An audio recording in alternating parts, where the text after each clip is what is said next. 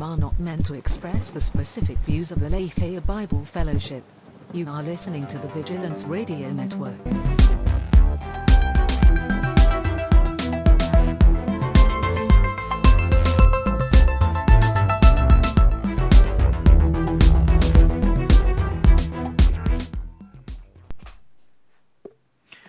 Hello, everyone. Welcome back. Welcome back to the show. Welcome back to Culture Insanity Podcast. This is episode number 13. Um, hey, guys. How are you? I'm I'm good. Pastor I'm Monty? good. How, you- how you hanging in there? Oh yeah. Good, good. All right. So let's just uh, let's get right into it this week. Um, obviously, thank you to the people that are tuning in already and looking forward to our show this Saturday. Uh, what's on the docket this week? What's on the docket this Saturday? We have a petition going around. Um, signed by and you know endorsed and supported by the Hollywood elite, as it were, um, in regards to the need for a radical change that the coronavirus has given us the opportunity to open our eyes to. So that's on the docket. We're gonna be talking about that, and I'll uh, I'll I'll quote a little bit from that article to to loop y'all in as far as what that what they're talking about and what they're suggesting and what we're supposed to even be taking from that. Um, there's an interesting article that is in regards to Star Wars canon. So if you're a Star Wars fan, um, you Hey, can hold on, hold on a second. We're we don't have audio going to the Mevo. Oh, okay. There's an extra audio cord back there, man. So It's people can- literally right next to you. Look, look right there. Look on, on the shelf, right there. Shelf. If it was a snake, it would have bit you. This is where we need that cat meme that says "Hang in there, baby." He's hanging from a, a tight rope or whatever.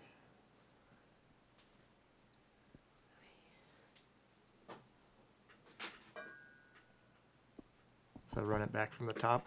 From the top. Tell me when. Play the disclaimer. The views presented There in we this go. program are not meant to express the specific views of the Lafayette Bible Fellowship. Which is to say, you are we're better than the this. Vigilance Radio Network. All right, everyone, welcome back to the show.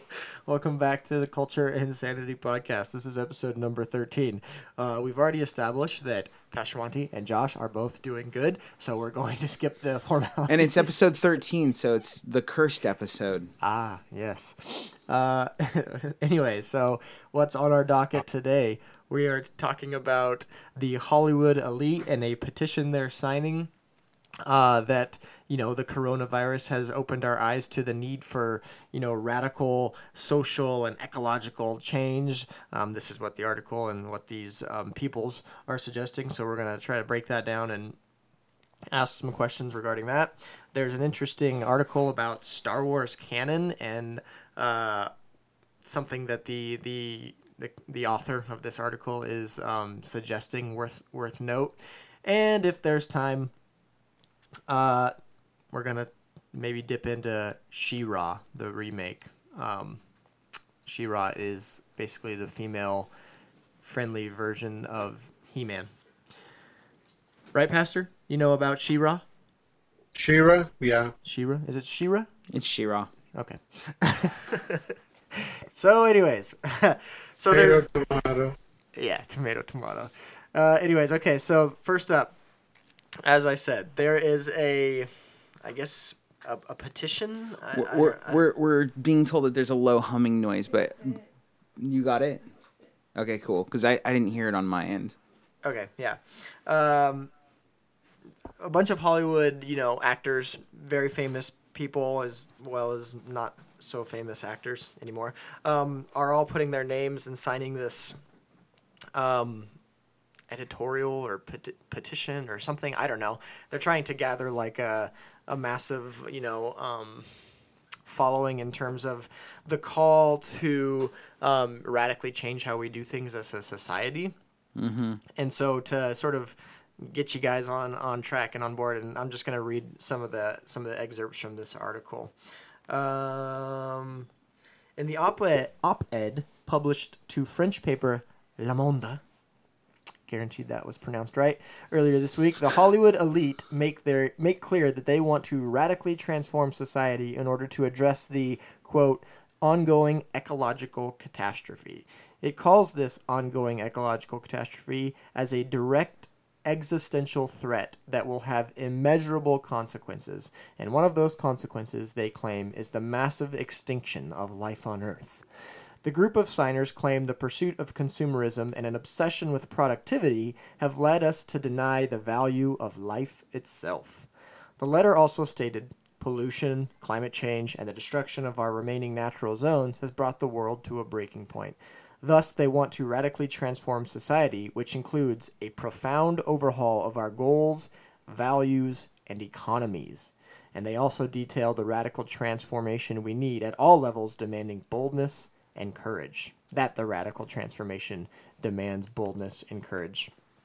Um, and in the article, it suggests that, you know, the coronavirus has sort of put it into perspective because here's this global pandemic thing we have and how it's like destabilized a lot of different things in regards to living.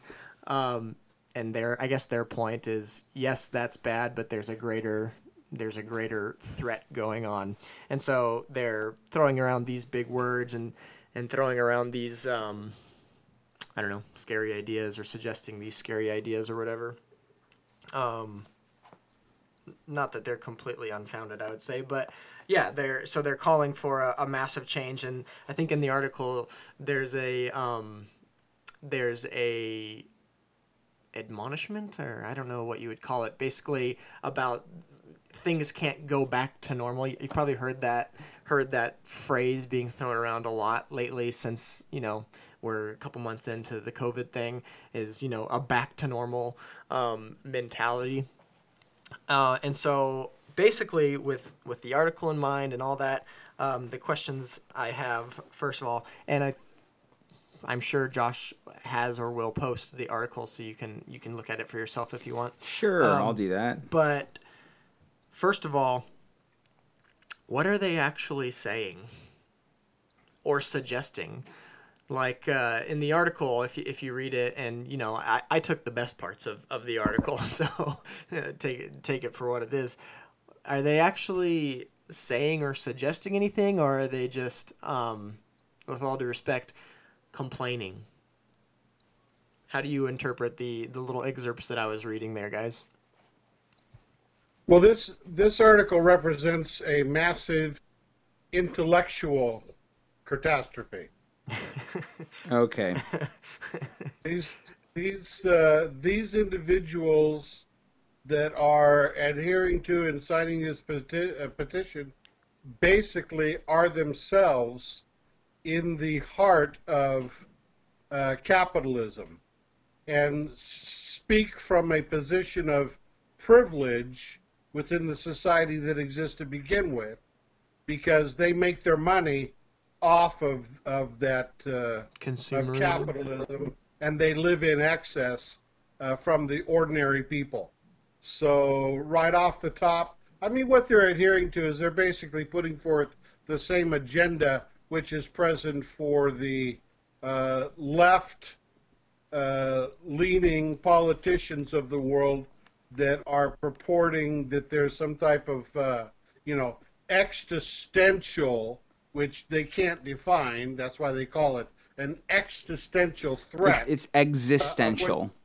Uh, of, which, of, tomato, tomato, of which they are a part of. Um, no. and let's be honest. You know, we're not talking about intellectual giants here. They're actors. That's, they make okay. their living copying so, other people. All right, we've we've yeah. we've talked about this multiple times, and there's a couple there's a couple like major problems that I'm I want to push back on. Not the least of which is the idea that people who do one particular thing can't think. I think that that's ridiculous. You don't have to be a scientist to or you don't have to you just because you're a scientist doesn't mean you can't jog well. It, it just it just isn't that's not true. Like human beings are dynamic, so whatever That we've talked about that like multiple times. That is ridiculous. But have you ever that some first... of these actors talk when they don't have a script to follow? And I've heard some yeah. actors talk who don't have a script to follow that are perfectly sound and logical too. Hmm. So I that's just not that's not valid in my mind. Um, it's not a compelling argument. But the first thing you said, uh, what was the first thing you said? Intellectual catastrophe. No, after that, oh. when you were like establishing the concept of an intellectual catastrophe with these guys. Well, they operate inside of a world of privilege. Oh yeah, that's that's what it is. I, I I I find it hard to believe that you're making that argument. That's you're essentially making an intersectional argument. Like the idea that they can't understand because they come from a place of privilege. I I would push back on that too. I mean, did not Bruce Wayne fight crime even though he was no, okay, that's Did not Superman, a person with extreme power, come down? No, um, but you know, like I, I find that. I, characters. I operate in reality. All right, let me give you reality. Did not Jesus Christ humble himself and align himself with those who he didn't have, uh, who you know, who were beneath his station? Is he not the propitiation well, I, I, for I our sins? Josh, I believe that these people think they're demigods, but they're not regardless of what they believe, simply because Jesus Christ was God, different. That only justifies my position. They only act like they're little gods. They're not.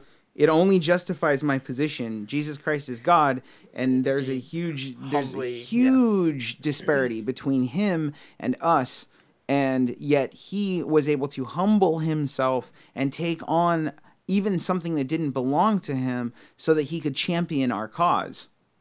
Okay, like, here's I, the thing, not these these people. Look, these people don't operate in reality. I can name you multiple individuals, and I don't. know In fairness, I don't know if they signed this petition or not. But they drive around in their fancy cars. They have huge boats. They fly around in uh, in expensive private aircraft. But that's you not all what? of them. They, they, they, a large majority. But you don't. You don't. What, what statistics are? What statistics are you going they, on there? Like, do you know? Well, do you, so Adam Driver. Let's take Adam Driver. Okay. So I said. I said I don't know who signed it. So, so I'm, I'm telling you who did sign it. I'm telling you who did sign it. So we take a name like Adam Driver. Okay. So Adam Driver. In, he's in the guy who played Kylo Ren. Okay. So in, Adam Driver signed it. He went into the military and he had a medical discharge and he doesn't live that way. He doesn't even watch himself. He doesn't even watch himself in movies and things like that. He even walked well, out I don't of it. watch myself either. Okay. the point being is Adam Driver is known for living humbly and he goes around to like USO shows and things like that because he was a part of the military and he was medically discharged. Um, and if you've ever listened to him talk, he's actually very, very smart and very humble. I I I don't know. I feel like that's that that's the I feel like that's the wrong battle to pick in this particular issue. Issue. That's okay. Pick a different battle. That's just my view on how it is that they deal with things. I, I discount what they have to say. They don't operate in reality. I do. Mm, okay. I just how do you define reality in, in what in what you're speaking about? Well, if you want to, if you want to say that you're going to eliminate the use of all petroleum products in the United States because there's an in, uh, in the world because there's a uh, you know existential threat. Existential. Mm. It's not uh, potato uh, potato. Existent existence existence. It has a different meaning. It would be existential. No, it's, coming through, it's, it's coming through the phone incorrectly. Oh, okay, that's what it is. You're okay. Sure. Yeah. Jeez. The reality is, if you're going to say that there's that there's this threat exists, and so you're going to want to eliminate uh, all use of fossil fuels, et cetera, et cetera um, you know what? That's not reality because our world is based upon that. Do they want to take us back to what is uh, that? What is that? What is that though? What is that like? before before Thomas Edison and Nikola Tesla, the world was powered by candles. Like I, I just don't I don't understand that argument. That's not a compelling argument. Things are not reality. Things are not reality until they are. Three months ago, three months ago, you would have said. Three months ago, you would have said that it's not reality that everybody would be walking around Oregon in face masks. It just no, I wouldn't say that.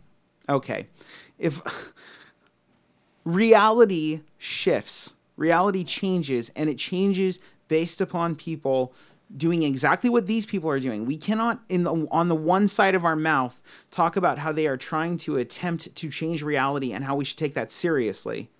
You know, that they have an agenda, for instance. We can't on the one side of our mouth say that and then on the other side say they're not operating in reality and we should dismiss them because they're all crackpots and kooks. What I'm saying is is their so-called vision is extremely short-sighted. They have no they have no understanding or concept of how commerce works in the world today. They have no understanding of how this food supply works. It's a difficult reality. It's, it's a difficult reality, but listen to what they're saying. They're saying that as artists, they want to form a coalition that will change the way that people perceive the world. And that perception change is what is going to eventually change the world. Isn't that literally isn't that literally what you've been saying that Hollywood's agenda is right from the start, right out the gate, that all of these changes that we've seen for instance in the in the family, for instance, all of the way that culture has perceived things is largely driven by the Hollywood machine, by the media machine, Hollywood being a major part of it, that they have for several years, for the last, you know, 50 years or so, mm. um, have made a concerted effort and to change things that they've been successful in it and now all that's being said here is just being out in the open as opposed to being in secret what's the difference yeah they are overt and i'm just saying that you know as far as i'm concerned as an old person because what they're purporting is so short-sighted uh, i discount what they have to say even the argument that we should go to all electric so let's do with all fossil fuel. Let's do away with all fossil fuels, and let's go. Uh, uh, everything needs to be uh, run on electricity. How Are, the heck they think that electricity is generated? Aren't you concerned that that dismissive attitude is the same mm, attitude that said that there would not be homosexual couples on TV, for instance? Right? You know, back in the no, 80s. No, I never, I never believed that, Josh listen to what I'm saying. What I'm saying is people were dismissive about, except for Tipper Gore, people were dismissive about like uh, the degradation of the family into uh, television and into movies. And now we fast forward, you know, 30 years later, and this is that's literally what they accomplished. Well, and the church too. The church doesn't want to deal with issues. It, and right, so and now you have the Methodist church, church always, splitting in half, and, and, the church is always paying catch up at that point. Then. Yeah, it is a sad reflection of the denigration uh, and extolment of man's sinful nature, of which we will see more and more of as we come closer to the return of Christ. Doesn't surprise me at all. Uh, okay, but it did surprise the church, and it does surprise the the old like pretty much all the old people that I've talked to. Only because they weren't reading their Bible. Uh, okay. What I'm saying is is to be dismissive of the power of Hollywood has allowed for things to creep up that you know people would never have thought crept up before. And whether it's a, an economic thing or not, like like you're saying they don't understand economics, but like look at um they're not who is it Chanel? Was it Chanel who did the commercials? I can't remember, but but you have um, companies that are willing to completely was it the razor commercials? I can't remember, but they've got people like leaving in droves from their company because they're alienating uh, through their commercials. They were like they're alienating Oh, I know what you're talking about. Yeah. yeah. Ah, what is it? What is that? Uh, was it deodorant? I can't remember. Yeah, we, yeah, it was last season. I think we talked about Yeah. it. Yeah. yeah. But they're making business decisions. Gillette? Based, yeah, Gillette, Gillette, Gillette, Gillette. Yeah, they're making business decisions based on a on a vocal minority. That's that. You know, they. The thing is, when you have a mob mentality, when you have successfully taken the children, you don't need to understand how finances work. You burn it all down before before that becomes an issue. Yeah, the Gillette commercial was the "We believe the best a man can be," and it Yeah. was the whole controversy was it was you know promoting you know toxic masculinity and and such. Um, and we talked about it. I think it was last season. But yeah. Yeah. But okay, so here's I think we're dancing around the real issue here. The real issue is when they talk about the sanctity of life. And they talk about, you know, they talk about um, the world and how ecology and all of these things need to change, you know. And I get what you're saying about about the uphill battle that that would be a difficult uphill battle and they'd have to undo all sorts of stuff. But just take a look at President Trump and the way that he's like constantly upended the status quo um, for better or worse. Uh, but he, but he hasn't fit into the box. I think it's possible you get the right person into a place and you can be a real disruptor of the status quo. So, um, and then you look at like Are you in- saying- influencers. This, uh, the right person on on their side of what they're saying. I don't think that the Is that what you're saying? Antichrist is. I don't think that the Antichrist is indicative of oil. like I, I think that that I think he'll have more things on his plate than that. But anyway, um, or the man of lawlessness, if you want to be specific. Uh, what, what were we asking, Adam? or the commander in spirit of the air, Right. we talked about last night what, Bible study. but what were you saying, Adam? You're saying the right. So you use Trump as a in contrast to, to, to someone who is you know disrupting the status quo of. What am I trying to say? So, someone like Trump on on their side of things to, to what they're trying to, to get across. Yeah, I mean, you look at you look at th- these celebrities. You know, celebrities have millions of followers, and they have an instant channel. They don't need a State of the Union address. Whenever they're brushing their teeth and they post it, it's a State of the Union address. Twitter is so, every Twitter post is a State of the Union. Yeah, so you look at like. That ta- represents an existential threat right there. I mean, we're thank. I, I I'm thankful that like Taylor Swift, for instance, um, she was really angry about it, but when she like posted and like all these people like signed up as voters, right? They still weren't able to affect the vote the way that she wanted to, and she was really angry about that. But I'm happy with that. Nonetheless, she was able to get people to sign up as voters just by telling people to sign up as voters, and that's something that's interesting. Um, but but that being Well, said, she, she told him to sign up and vote. Uh, she forgot the second pro. Well, she told him to sign up so they could vote. She forgot the second part of the process. Get off your ass and vote. I don't get it. I don't They understand. might have signed up to vote, but you know what really cost the election, as besides having a lousy candidate, was uh, the fact that uh, the fact that the millennials didn't vote. Oh, okay. Well, whatever. The the point being is I'm thankful that it's not so far that they can dictate through one Twitter post. Um, they're not that much of influencers, but she was enough of an influencer that she was actually able to you were actually able to see a spike in people signing up to vote. And that is disturbing. It is disturbing. It says a lot about the power of media.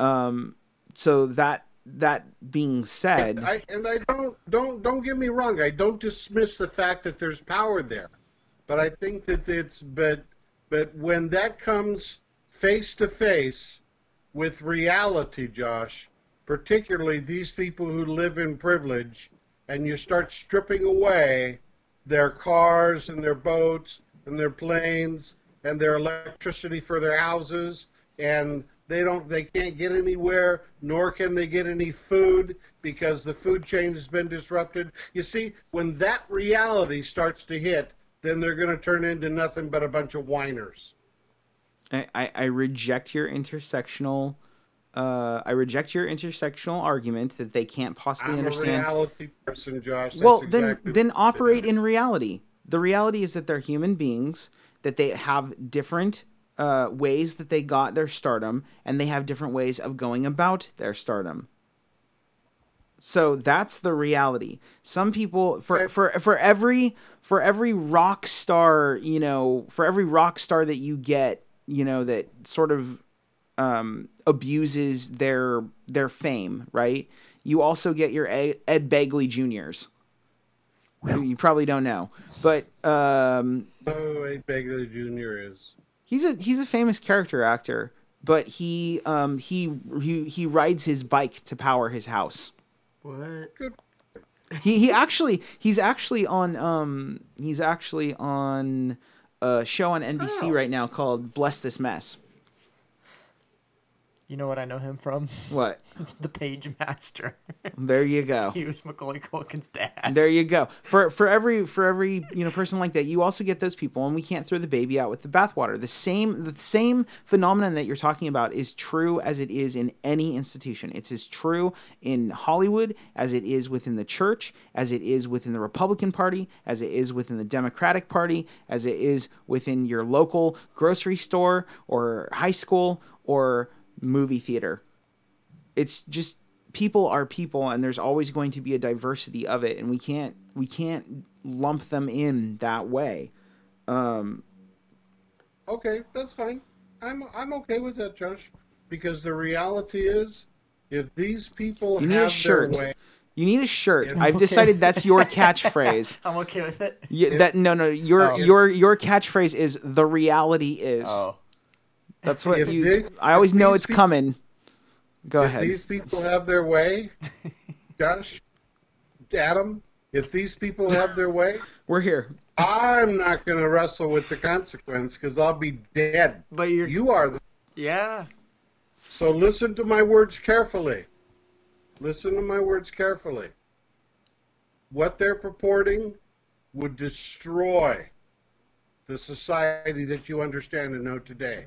And they speak from a position. This is my position, okay? it's wrong They speak from a position of ignorance and arrogance. I, there's a certain irony And I don't there condone it in any fashion. there's a certain irony there and it's just wrong you're you're you're doom saying and and society has gone through multiple changes uh that uh, you know can be positive or negative depending on depending on how people deal with the change and not necessarily what it is the changes that they want to make are not like hey let's institute um let's institute Roman Colosseum style entertainment, you know? They're not talking about that. They're talking about changes which are beneficial to society. Their problem is short-sighted, but they're talking about changes which ultimately have the right thought process about what they want to do, like they want to be good stewards of things. That's you know, the difficulty in instituting that, yes, it may take down the way of life as it is that we know it, but that doesn't mean that it's doom that comes from it. The the real problem with what where they're coming from is not that they don't have the infrastructure to accomplish it. Man is very resilient as long as what he has in mind is loving God and loving each other. And the problem with what they're talking about is they want to love each other, they don't want to love God, mm-hmm. and that's what fuels loving each other. And you can see it in the very way that they talk about it, which is specifically they're talking about taking care of this, this, and this, and the sanctity of life, but they leave out things like abortion. Mm-hmm. We're okay. We got to save the planet, but in terms of the human species, we're okay with killing off, you know, more people than than any than any war ever took that tells you that it's short-sighted. But whether the infrastructure is there humans are resilient. They'll, they'll survive. They'll make it work just like you know when the candle companies took issue with the electric company or the electric companies took issue with the electric companies. If you ever wa- if you want to watch a boring movie about an interesting subject watch uh oh, what's it called? The electric com- no the lightning com- what? The one that came out that Yeah. never really went to theaters. with tesla and Tesla, versus Edison, yeah. Yeah, that's a boring movie.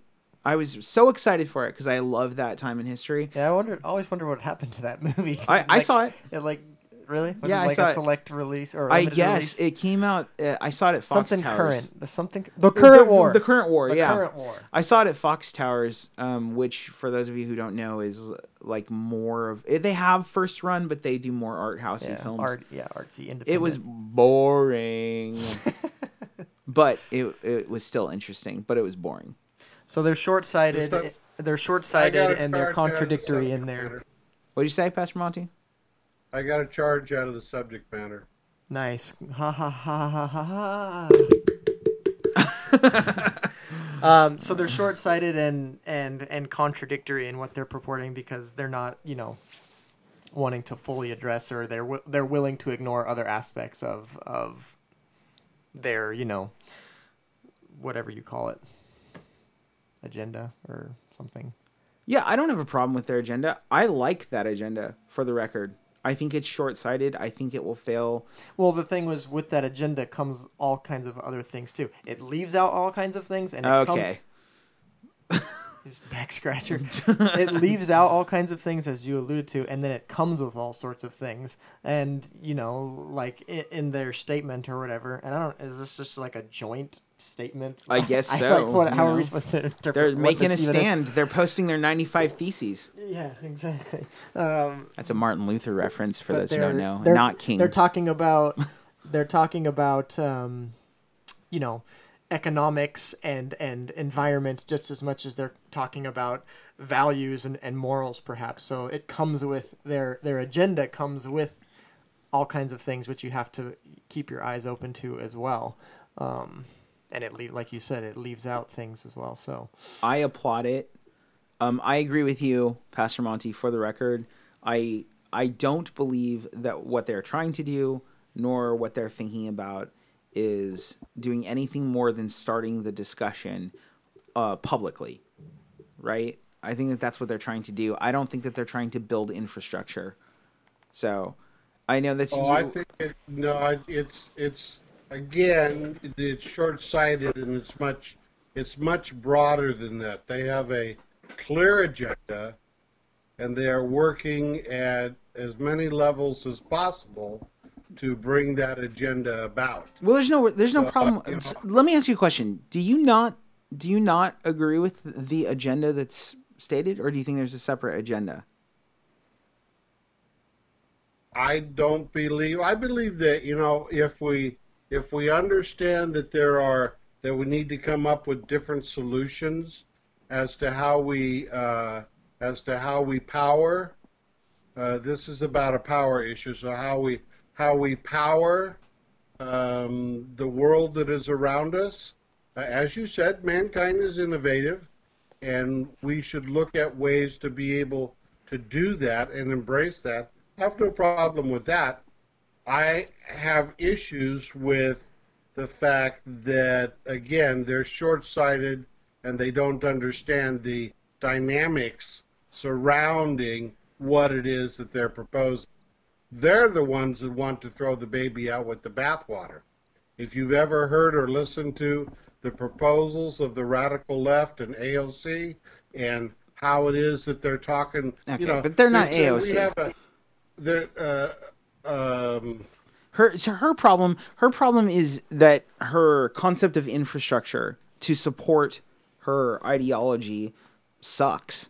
But in terms of it being the right ideology, I think that that ideology but is in line have a- with with what we should but- be, thinking as believers. It's just not say- enough.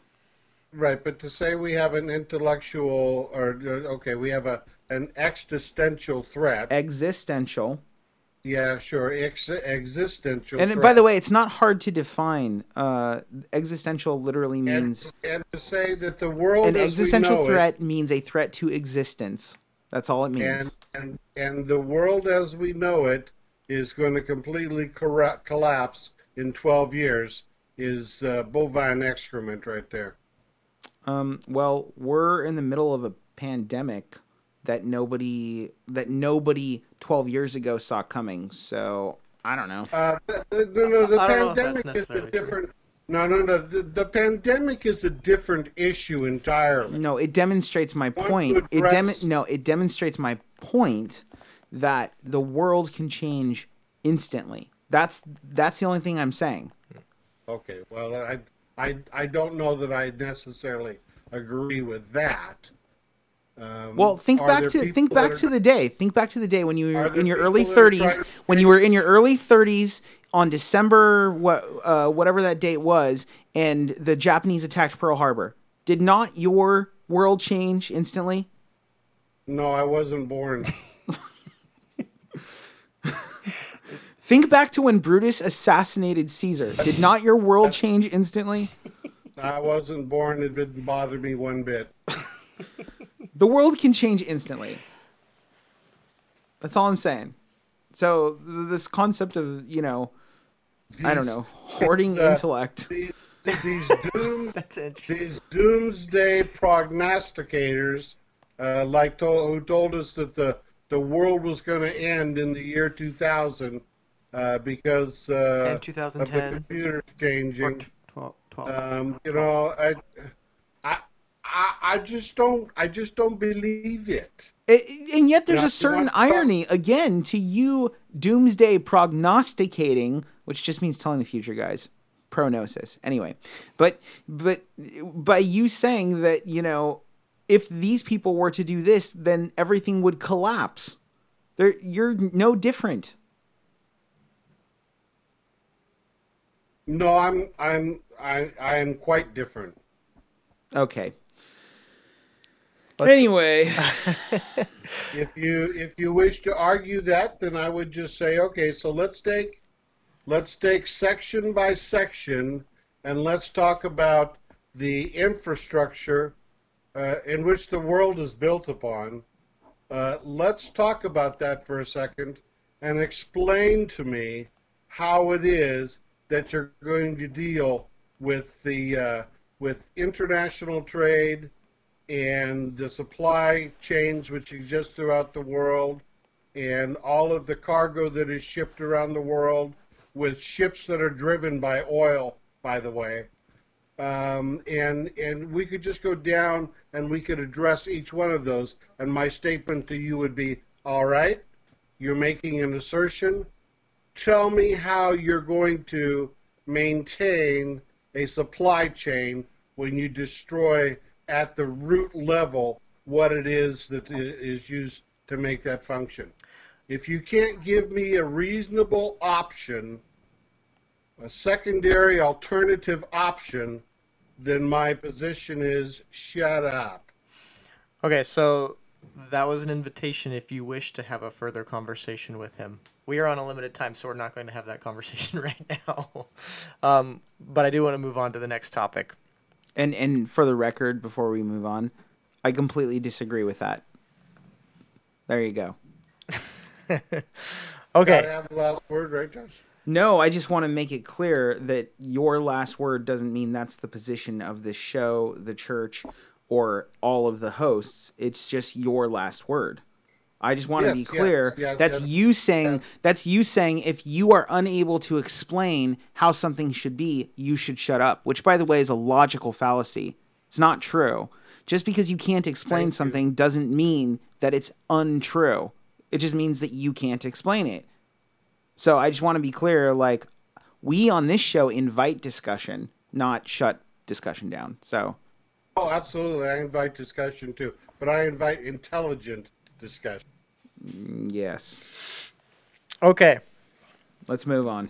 As I said at the top of the show, there's an interesting article in regards to Star Wars, specifically Star Wars canon. Mm. Uh, did you read that article? I was no, yes, I did. I was the one who posted it, but oh yeah, I was on the Star Wars ride and we drove by big cannons on that ride. Just saying. What?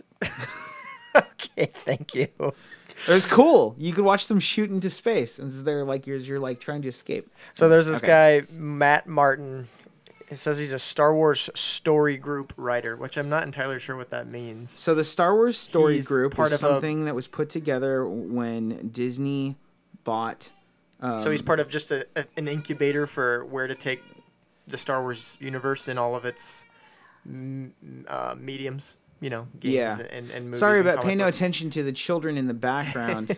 They're supposed to be quiet during this time, but somebody let them out of the closet. Um, So he's a story group writer. So he's part of this, you know, think tank of, of people that. yeah, that's Disney- their their job because it's a it's a big job to, to yeah, deal is. with a uh, an expansive universe like that where you've got TV shows and all these different things and they're all canon, quote Mm-hmm. unquote. They're all considered official, and so they put to, so Disney put together a group of people that would oversee making sure that all of these stories work together. Mm.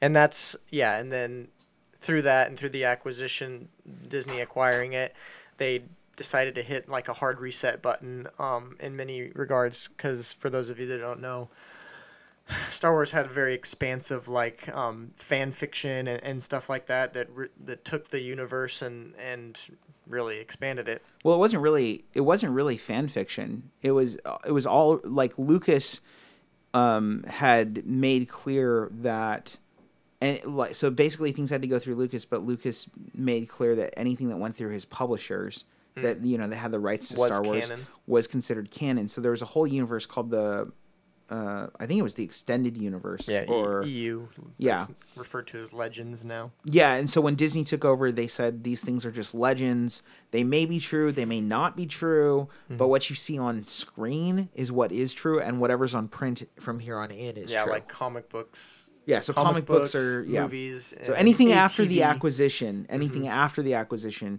is true, but anything before that is legend. And they have brought to their to their um I don't know, like uh, they have to their credit, they have brought some of the things, some of the characters and stories. They even Yeah. like they even picked up a show, one of the animated shows I can't remember that was pre, uh, that was pre canon, pre Disney acquisition, and um, gave it like a new season, making that whole show into canon. So Are you talking about Rebels? I think, So there's Clone Wars and then there's Rebels. Both are animated shows. yeah, Yeah, and then even like um, there was an allusion to to the to it too. Like in the Han Solo movie, there was an allusion to a Rebels thing. Anyways, yeah, whatever. yeah, Um, so for whatever reason, he's found himself this this writer Matt Martin has found himself like uh, defending defending or, or trying to articulate the position that he and his colleagues have in regards to the whole canon thing. right. Um, and I'll just read a I'll read a thing from here real quick. It says, according to the writer, Matt, fans should just relax since it really doesn't matter. Martin found himself on social media trying to articulate his feeling about the process and came to the conclusion that the fans can do whatever they like with the source material. And this seems like a logical idea for longtime fans who feel they have been ignored. And he says, what is and isn't canon informs how future stories may be told, but it doesn't need to dictate how individual fans enjoy their own personal Star Wars story. So in the example earlier, the person was asking, he's referencing it earlier, you know, part of the conversation. The person was asking about recanonizing um, a past story since that specific story hasn't been explored in the new canon. And I said to them, if they like that story, there's no reason they can't accept it as real in their version of Star Wars. But if there was an opportunity to tell that story now, that the new creator would not be beholden to that old version of the story.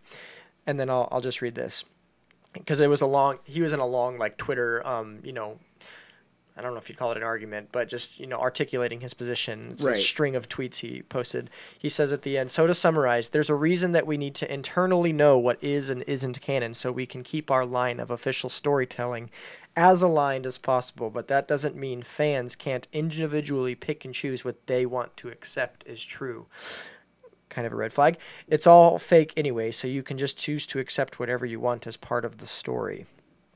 Um, initial thoughts, That's the crux of the issue right there. Yeah, Mhm, and that's that's it's grooming. mhm, Yeah, exactly, and that's where my line of questioning would come in.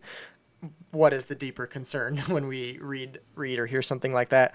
What happens when you give people license to accept or reject the status quo of truth, quote unquote? That's my wording, despite your mission to be authentic to it. And then how John does, Parker says, my Star Wars truth. Yeah. yeah. What happens when you give people license to accept or reject the status quo of truth despite your mission? So, Matt, um, your mission to be authentic to it and to try to, you know, keep it sacred in some regard. And how does this play out in other areas of life, as you alluded to, or you alluded to? Uh, it's potentially grooming of a of a bigger issue. Yeah. So, what do you guys think? What happens when you give people license to um, accept or reject? Yeah, the the broad the broader issue is the is the cultural effect on reinforcing the idea that truth is subjective. Mm-hmm. Yeah, definitely. And it is not. Well, and specifically, this guy, you could consider him one of the like twelve apostles, right? right? You okay, I'll hear you out. you can consider him one of the. Well, think about it. His job, what he has been tasked with by George Lucas and the holy, yeah. the, the holy institution of Walt Disney. Is, we laugh, but people like treat it that treat way. it that way. Yeah. Same with Star Trek and any of the other. Yeah. Okay. Let's not touch Star Trek. Which, by the way, I you see gotta, what I'm talking about? I just got to say, you see what I'm talking about? I just got to say something significant happened yesterday for culture insanity, and I'm just I'm gonna I'm gonna say this. Okay, I know it's a deviation, but it's important, and I'm deviating over Star Wars, so I feel okay about it. Anyway, um, in Star Trek, they just announced a new show called Star Trek New A Strange New Worlds, and Star Trek Strange New Worlds is going to star Christopher Pike and uh, um, Number One and Spock, the original crew that Gene Roddenberry put together, because the fans were so impressed with with those characters uh, showing up in Star Trek Discovery that they wanted a new show. Why that's interesting is because the original Star Trek, the one that people are like uh, excited about, the the one that like created like Star Trek fandom, you know, with Kirk, Spock, and McCoy that's not the original idea for Star Trek. It is the second pilot, which is kind of unprecedented actually in TV history. They usually don't do second pilots. But anyway, it's the second pilot that they put together that had Kirk, Spock, and McCoy. But the original pilot had Pike and Number One and Spock. And so now we get a spinoff, you know, 50 plus years later of the second pilot, which is essentially the show that was originally supposed to, you know, create the thing to begin with. So it's like culture is catching up with Star Trek. Um, so it's just really significant and as a Star Trek fan, I'm super happy about it. Anyway, so for sure you're deviated. So you're calling Matt Martin one of the twelve apostles. Okay, so Matt Martin is one of the. Thank you for that. I appreciate it's. Uh, it's a moment of joy for me. Um, Matt Martin is one of the twelve apostles in the sense that, but he's been charged by the holy institution to go out and make disciples of of of Star Wars, and the way that he does that is by spreading the gospel of Star Wars and keeping the no listen listen spreading the new hope across the galaxy, right? Oh, nice. And and his responsibility is to maintain the sanctity of the story. That's his job, mm-hmm. right? His job is to be one of the keepers of the story of right. Star Wars. Mm-hmm. So, what what is he doing? Yeah, exactly. He's, He's distorting the truth. He's saying, "Well, this is the truth, and we're allowed to say the truth, but you're allowed to have your version of the truth. But this is what the truth is going to be." Mm-hmm. Like that. Yeah, I he's I agree. A, yeah, put it in. Put it back into the the using the metaphor. He's a heretic. Yeah, put yeah. it back into you know. Get a get a rope. You see Peter doing that, you know, saying all this stuff about who Christ is and what he's accomplished and who you are, and and then he says but you can choose to believe any of that or not, and it's okay if you believe this and still worship this and still live in the law and all this right. stuff. right, like, right, right, like, right. Well, why did you just say all that stuff then? He's a he's a he's a Star Wars heretic. Yeah. And there's a disruption in the Force. Mm. Nice. Mm. The so so but he's not wrong in his preface, and so this is a really interesting. It's a really interesting truth. He's not wrong in his preface that Star Wars isn't real. Sorry, guys. Star uh, Wars uh, you know is, is fantasy. Star Trek is science fiction. When you're grown up. Star Star Wars is fantasy by admission. Star Trek is science fiction, so there's the possibility of it being real. in the future. And as we have seen, Star Trek has continued to, to get closer and closer to reality. but I had to remind you kids growing up that Star Trek is not real either. You didn't have to remind me, but I wasn't the one who had that problem. anyway, um, but although, pre- so you're saying it's although a certain indi- a certain individual would dive into explaining to me that many of the things that we see on Star Trek become reality. Yeah, it's actually really profound. It's really crazy. Like when you, yeah. like even the term enterprise and like how anyway. But um but uh his preface his preface is not untrue, which is that it's not real. So if people want to have their own their own thoughts on it, why shouldn't they be able to? It shouldn't affect the fact that this is where stuff is coming from. And that my friends, is the basis of fandom. Mm-hmm. So what do we do with that? Because that that is the basis of fandom. So I guess my my counter question to that is: Is fandom does fandom fuel? Uh, uh, what am I thinking? Does fandom fuel postmodernism? Like when we go to Comic Con and you see 25 different versions of Wonder Woman, most of which have no business putting on that costume.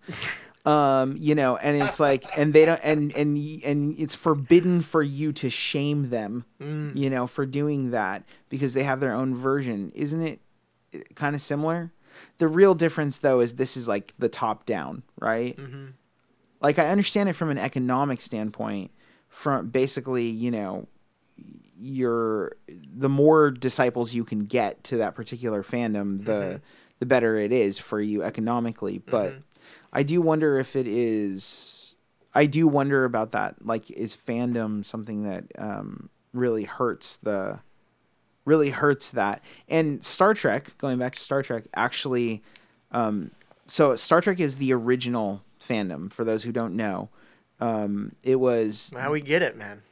No, no, no. Your, your no, point no. is proven. no, no, no. What I mean by that is, I mean, I mean that as a factual level. Um, there's a, a, husband and wife, Bjo Trimble, and somebody else. I can't remember his name, but um, they were the ones who started oh, okay. the first letter writing campaign that got Star Trek a third season. They were the ones who started the campaign that got Star Trek um, taken by Paramount into movies and in development for a second season.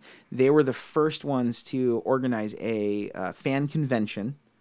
Um, Star Trek was the beginning of fandom as we know it, right? But um, fast forward many years, just a few years ago, there was a lawsuit by uh, Paramount and CBS or Viacom. I can't remember how that worked out, but um, uh, against fan a fan made movie called Star Trek Axanar. And Axanar wasn't just a fan made movie that took place in the Battle of Axanar, which is this event in Star Trek history, but um, but um, it starred a bunch of um, actual legitimate Star Trek actors who were like lending their likeness and their character to the fandom, and they got a cease and desist order yeah. from CBS Viacom, Paramount, whatever. Um, and it's been a huge deal. And so, because of that moment, Star Trek basically said from this point on, none of that fandom is allowed unless you know videos are shorter than this amount of time and hmm. like have this sort of thing. And they put all of these. Um, you know, they put all of checks. these checks and balances on yeah. because they didn't want to pollute the the stream of consciousness in regard to the actual Star Trek brand. Now this of course is before they basically relaunched Star Trek on CBS All Access and now CBS All Access has like 5 Star Trek yeah. programs and it's like going hard at Star Trek. Mm-hmm. Um, but it it is interesting. It it is interesting cuz they were the ones who created the dilution of the brand. Mm-hmm. And now they're fighting back against it because they're worried that it, it will get away from them. Um, so yeah, I wonder how that. I don't know. That's all just it kind of back information on on mm-hmm. where this is coming from. I don't know. What do you guys think? I don't know. Beam me up, Scotty. Heidi says, you know, it's never actually said in the show. Um, Heidi says it's a launching pad for them to have the dark side be the righteous side to relate to, like Maleficent. Interesting. you can believe anything. Um,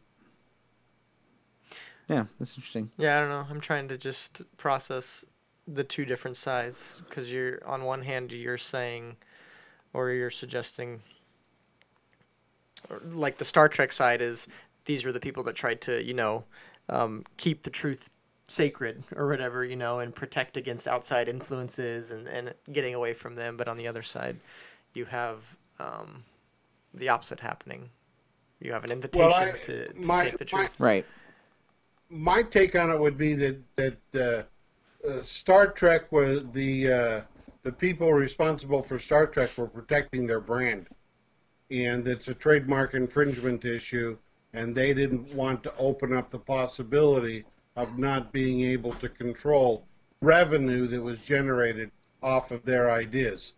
I, and and so there's that economic aspect to it.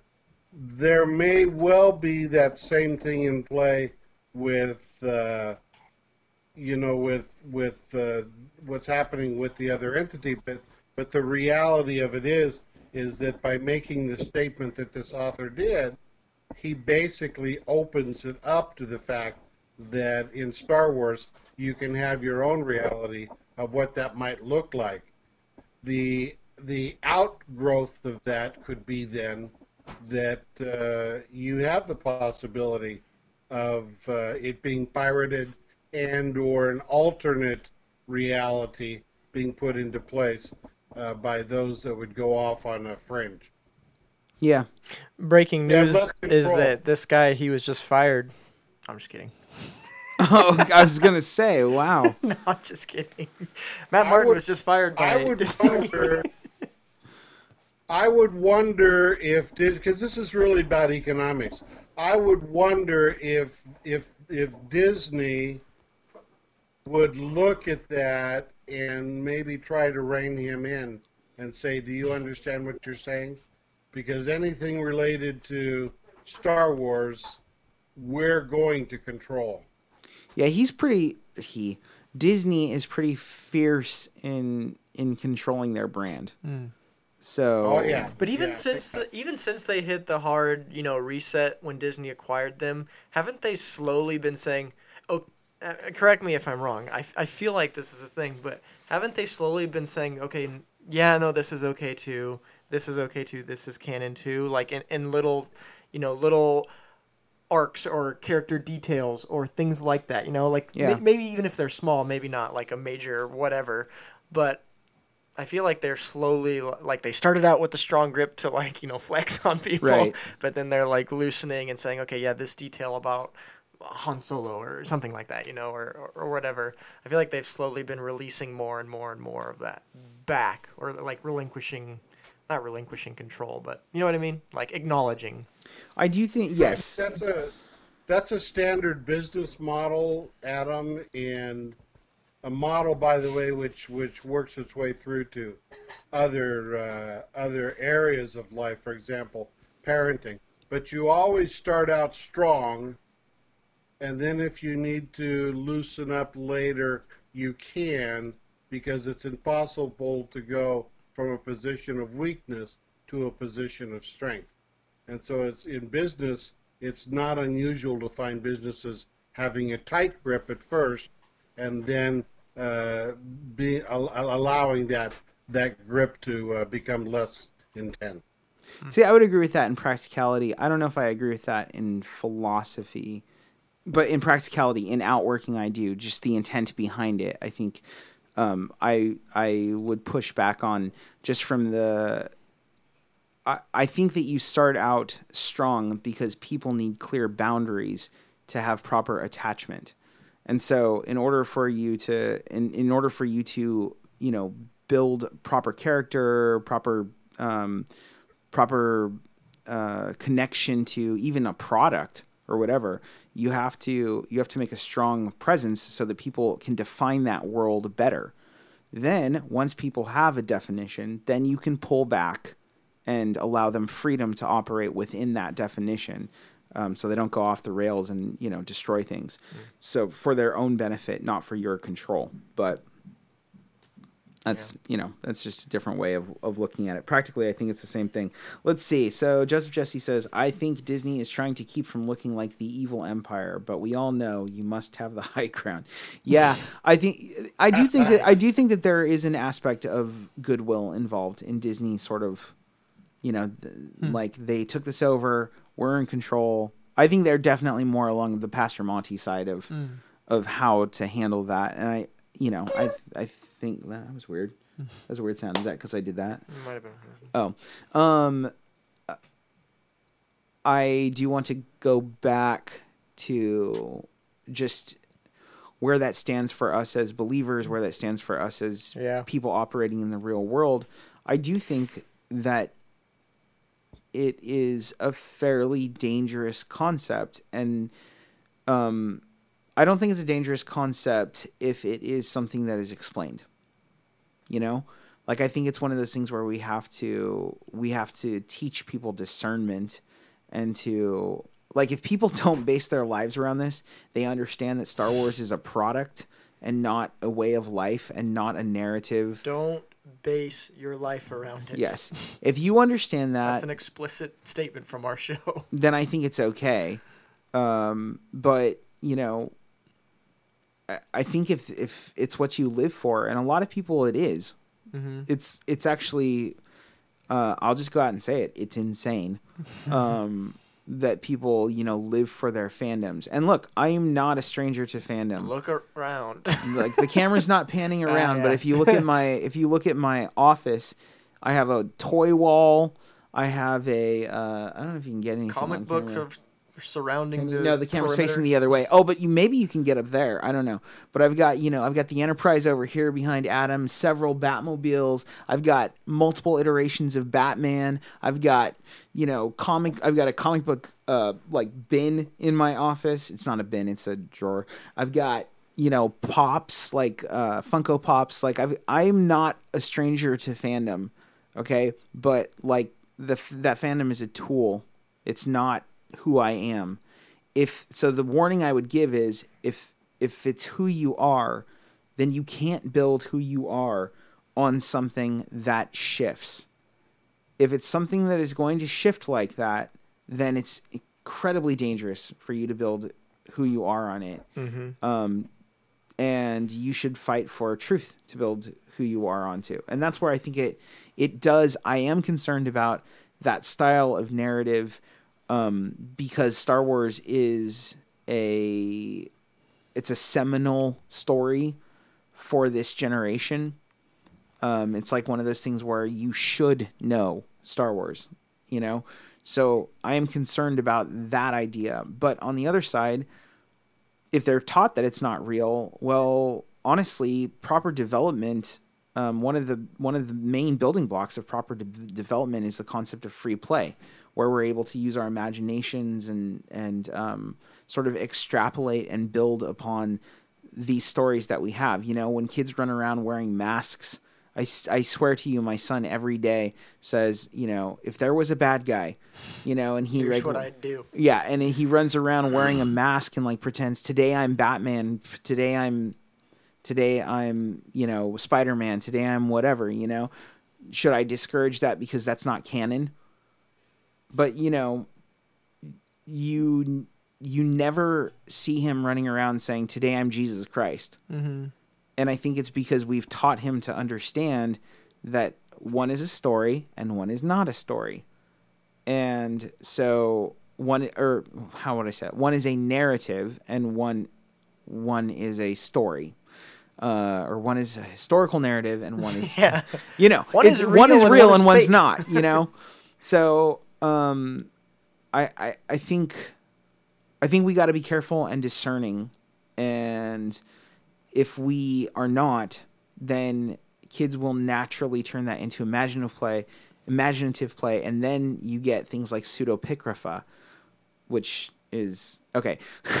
so pseudepigrapha is the writing of stories, uh, specifically biblical stories, uh, biblically based stories, under the name of a um, of like a real disciple.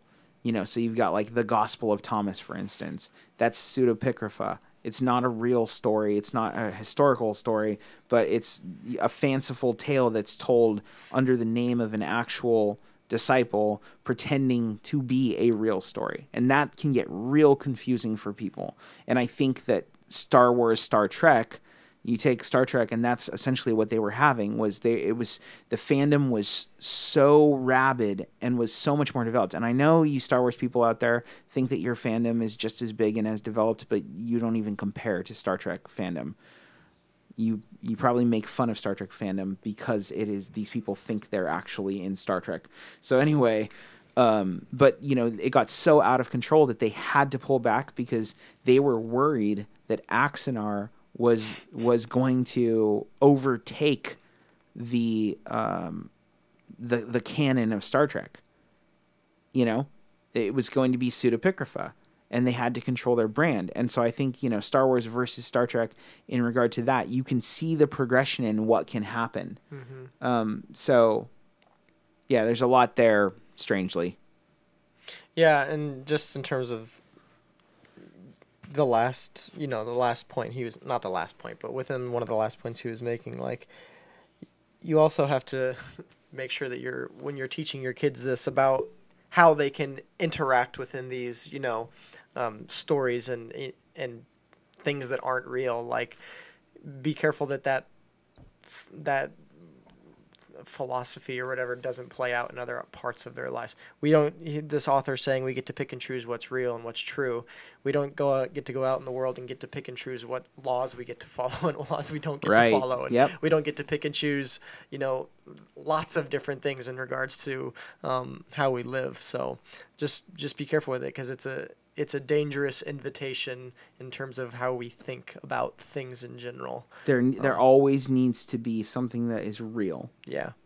Mm-hmm. Yeah. We need to teach kids to, and that's a really good point. We need to teach teach kids to discern what is on the table for imaginative play and yeah. what is not on the table for imaginative play. Mm-hmm. You know, just because you have decided that the world is a war zone and you want to go shoot your Nerf guns and there's nothing else going on doesn't mean that you can go play out in the streets mm-hmm. because regardless of whether it's a war zone in your mind and there's no such thing as cars, cars don't know that.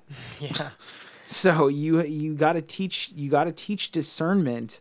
Um, so I, I mean I don't necessarily have a problem with what he's saying in practicality, but it, it it's I it red flagged me. Yeah for sure, and that's that's why we're talking about it. So, all right, guys. Well, it's been good. Thanks for tuning in. Thanks for you guys being here, and we'll see you uh, next week. Adios. See ya.